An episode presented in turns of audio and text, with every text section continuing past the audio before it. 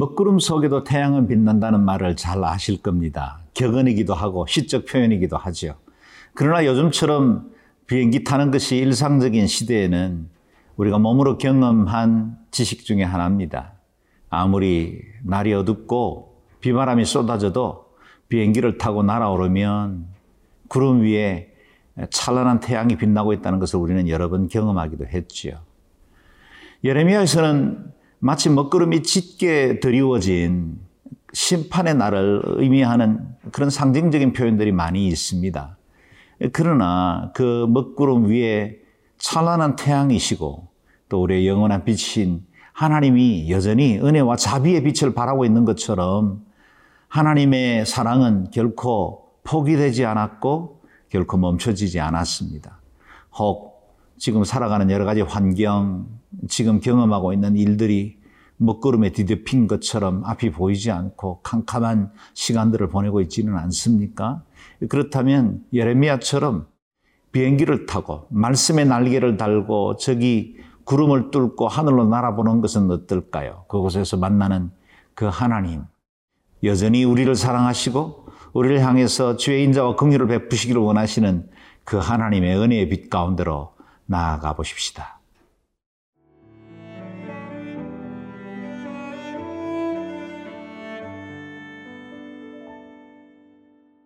예레미야 16장 14절에서 21절 말씀입니다. 여호와의 말씀이니라 그러나 보라 날이 이르리니 다시는 이스라엘 자손을 애굽 땅에서 인도하여 내신 여호와께서 살아계심을 두고 맹세하지 아니하고 이스라엘 자손을 북방 땅과 그 쫓겨났던 모든 나라에서 인도하여 내신 여호와께서 살아계심을 두고 맹세하리라. 내가 그들을 그들의 조상들에게 준 그들의 땅으로 인도하여 드리리라. 여호와의 말씀이니라. 보라, 내가 많은 어부를 불러다가 그들을 낫게 하며 그 후에 많은 포수를 불러다가 그들을 모든 산과 모든 언덕과 바위 틈에서 사냥하게 하리니 이는 내 눈이 그들의 행위를 살펴보므로 그들이 내 얼굴 앞에서 숨기지 못하며 그들의 죄악이 내 목전에서 숨겨지지 못함이라. 내가 우선 그들의 악과 죄를 배나 갚을 것은 그들이 그 미운 물건의 시체로 내 땅을 더럽히며 그들의 가증한 것으로 내 기업에 가득하게 하였음이라. 여호와 나의 힘 나의 요새 환란 날의 피난처시여 민족들이 땅 끝에서 죽게 이르러 말하기를 우리 조상들의 계승한 바는 허망하고 거짓되고 무익한 것뿐이라.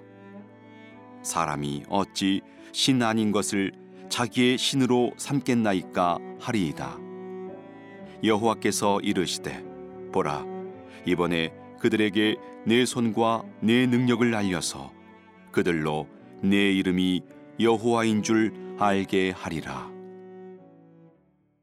우리는 어제 본문 큐티 말씀을 통해서 곧 큰 심판, 재앙이 다가올 것이라는 말씀을 들었습니다. 피할 수도 돌이킬 수도 없는 심판이 유다의 목전에 이르렀습니다. 그럼에도 불구하고 그 재앙의 먹구름 사이에 한 줄기의 은혜의 빛이 비치는 것을 보게 됩니다. 14절, 15절 말씀을 읽어 보십시다. 여호와의 말씀이니라 그러나 보라 날이 이르리니 다시는 이스라엘 자손을 애굽 땅에서 인도하여 내신 여호와께서 살아계심을 두고 맹세하지 아니하고 이스라엘 자손을 북방 땅과 그 쫓겨났던 모든 나라에서 인도해 내신 여호와께서 살아계심을 두고 맹세하리라. 내가 그들을 그들의 조상에게 준 그들의 땅으로 인도하여 드리리라. 아멘. 유다는 죄로 인하여서 심판받을 수밖에 없지만 그래서 그 재앙 가운데 바벨론으로 끌려갈 수밖에 없는 환경 가운데 있지만 그러나 하나님은 여전히 유다를 포기하거나 버리지 않으셨다는 사실을 말씀하고 있습니다. 보라, 날이 이르리니 장차 오게 될 회복의 날을 예고하고 있는 것입니다. 우리 하나님은 의로우신 하나님이십니다. 죄를 그냥 방치하시면 그분은 의로우신 분이 아닙니다. 죄 지어도 아무렇지 않게 그냥 살아갈 수 있도록 두시면 하나님의 의는 만족되지 않죠. 그렇기 때문에 하나님은 반드시 그 죄에 대한 징계를 하십니다. 심판을 하십니다. 그것이 바벨론의 포로입니다. 그러나 하나님은 여전히 그분의 사랑의 속성 때문에 그 백성들을 구원하시고 회복시키기를 원하시는 것입니다. 많은 의부들을 불러다가 그들을 낫게 하며 그 후에 많은 포수들을 불러다가 산과 언덕과 바위 틈에서 사냥하게 하리라. 철저한 심판이 기다리고 있습니다. 죄에 대해서는 홀이라도 용납하지 않는 하나님의 엄유하심을 보여줍니다. 그러나 동시에 하나님은 유다의 회복을 예고하고 계십니다. 보라, 날이 이를 것이다.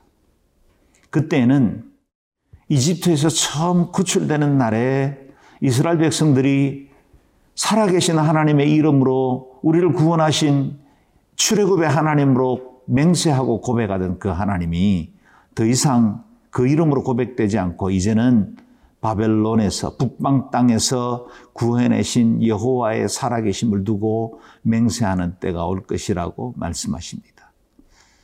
출애굽이 역사적 사실이었고 하나님 말씀하신 대로 이루어졌다면 이제 출 바벨론도 반드시 이루어질 것이라는 약속의 말씀을 주신 것입니다. 재앙 앞에선 이스라엘에게 소망의 빛을 한 줄기 비춰 주셨습니다. 회복의 날이 있습니다. 먹구름이 짙게 내려앉고 내 삶에 여러 가지 어려움이 주어지더라도 결코 낙담하거나 좌절하지 마십시오. 하나님의 회복의 날이 다가오기 때문입니다. 보라, 날이 이럴 것이다. 저와 여러분에 대한 소망입니다. 어떤 억울하고 힘든 환경 가운데 있더라도 하나님의 회복의 날은 반드시 임합니다. 그날 때문에 우리는 이 고통과 어려움, 이 광야 같은 시간들을 넉넉히 찬송하며 이겨나갈 수 있습니다. 내 삶에 불순한 생각들, 거릇된 의도와 옛 죄의 습관들을 하나둘씩 버리고 의로우신 하나님, 그 주님 앞에 다시 설 영광의 날을 기대하며 매일매일 승리하는 저와 여러분 될 수 있기를 바랍니다.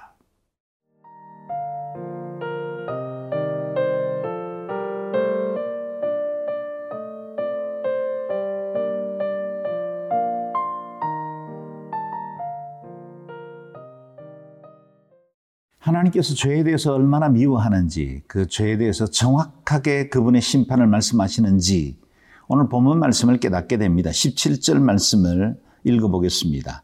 이는 내 눈이 그들의 행위를 살펴보므로 그들이 내 얼굴 앞에서 숨기지 못하며 그들의 죄악이 내 목전에서 숨겨지지 못함이라. 요즘도 곳곳에서 수많은 CCTV를 TV를 보고 있지요.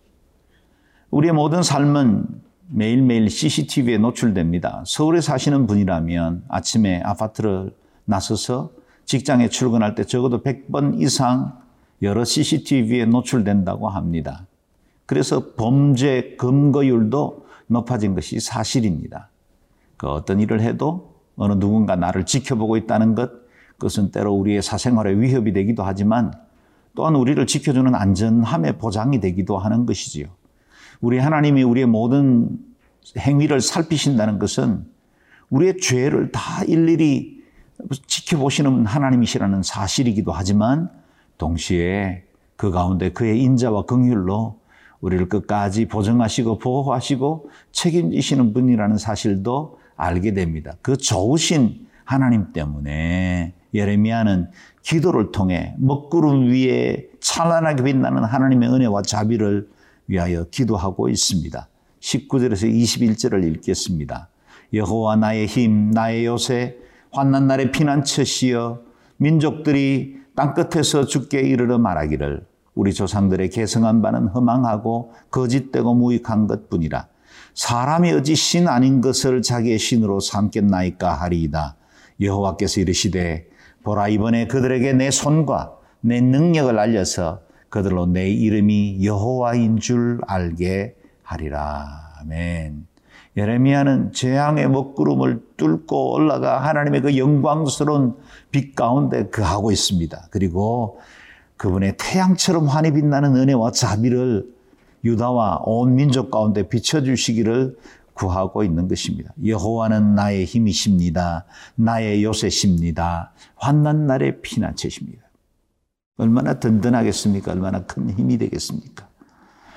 여러분 어떤 일로 지치고 힘드십니까? 미래에 대해서 불안하고 염려가 되십니까? 그렇다면 예레미야처럼 먹구름을 뚫고 올라가 이 하나님을 만나시고 이 하나님께 이와 같이 고백해 보십시오. 여호와 나의 힘, 나의 요새, 나의 구원자, 나의 피난처이십니다. 라는 고백이죠. 이 고백 때문에 이방의 모든 것들, 허망하고 거짓되고 무익한 것을 따르던 신들, 그리고 그것에 경배하던 유다 백성들도 주님께로 돌아오게 될 것이라 말씀하고 있습니다. 21절에 우리가 꼭 붙들어야 할 단어가 나옵니다. 보라, 이번에 그들에게, 보라, 이번에 그들에게 내 손과 내 능력을 알려서 그들로 내 이름이 여호와인 줄 알게 하리라. 주님께서 심판하신 목적이 무엇입니까? 왜 이렇게 유다에게 큰 어려움이 닥쳤습니까? 이번에 여호와 하나님이 참되신 피난처이시오 산성이시라는 것을 알게 하리라 하신 것입니다. 어떤 문제나 어떤 어려움 앞에서도 하나님은 선한 목적과 계획을 가지고 계십니다. 참새 한 마리도 덜에 피는 이름 모를 꽃도 목적과 의미 없이 존재하지 않습니다. 하나님께서 먹이시고 입히십니다. 그 좋으신 주님이 우리에게 묻습니다. 하물며 너희 일까 보냐. 그 주님의 인자와 긍휼로 우리를 붙들고 계십니다. 오늘도 우리 주님 그 영광과 의 가운데 우리를 다스리시고 보호하시고 인도하시는 그 주님을 사모하십시다. 그리고 우리의 삶의 해답은 오직 하나밖에 없습니다. 예수 그리스도. 우리의 생명 되신 그 주님을 굳게 붙들 수 있기를 바랍니다. 기도하겠습니다. 존귀하신 하나님, 우리의 산성이시요, 요새이시고, 피난처가 되시는 그 주님을 오늘도 소망하고 바라봄으로 우리의 환경의 먹구름들을 이겨 살아계신 하나님의 신실하심을 붙들고 승리하는 저희들 되게 도와 주옵소서. 감사드리며 예수님 이름으로 기도드리옵나이다. 아멘.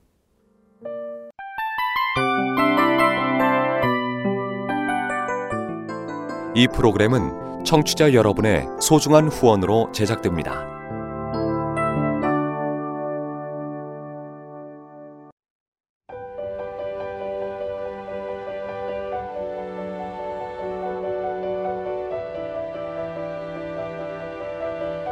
세상에는 수많은 교회들이 있지만 더 깊이 있는 말씀 강해를 찾기 위해 크기로만 교회를 선정하지 않습니다. 보다 좋은 영적 콘텐츠를 더 많이 나누기 위해 방송비를 받지 않습니다.